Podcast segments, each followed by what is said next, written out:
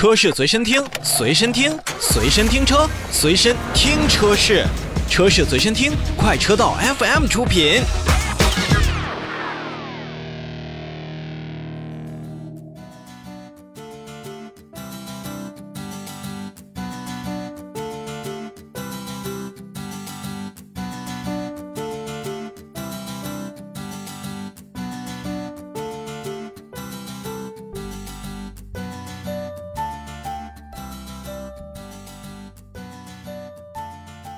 说完了召回数量比较多的特斯拉的国产版本的召回，我们再说一个国内。电车市场的另外一起召回，日前呢，郑州日产也是向国家市场监督管理总局备案召回计划，决定从即日起去召回2018年4月11日至2019年4月13日生产的部分的帅客纯电动车型，共计559辆。如果不是看召回信息的话，我还真的不知道郑州日产还推出了帅客的纯电动车。我们来看一看此一部分的召回车辆，呃，这个范围当中出现了什么样的问题？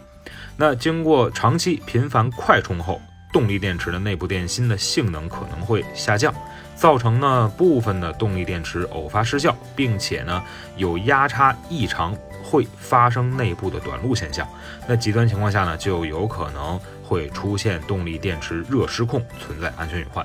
说白了呢，就是在长期进行快充，并且没有一个更好的维护下。帅克的动力电池有可能会发生热失控，从而导致冒烟啊、起火，甚至有可能发生更加严重的爆炸的这种现象。所以呢，郑州日产汽车呢也是将召回范围内车辆的动力电池进行检测，必要时呢去更换故障模组等等。同时，对于电池管理系统，就是咱们常听电动车当中会有这么一个软件，叫做 BMS 软件进行升级，完善其充电的策略，也。以消除此部分的风险，